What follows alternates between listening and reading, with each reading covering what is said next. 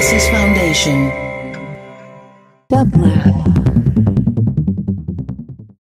And here is today's quotation from your favorite quotomaniac, care of Sappho, fragment 16, translated by Melissa Beck. Some men say that the best thing on this black earth is a column of horses.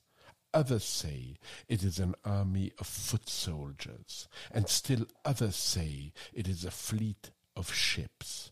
But I say that the best thing on this black earth is to love someone.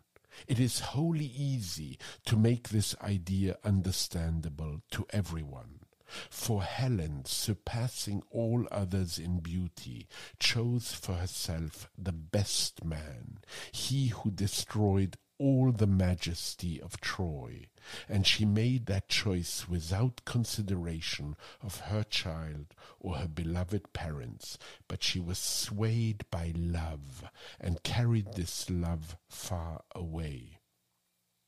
It always seems like a female trait to turn away or to be light in one's thoughts.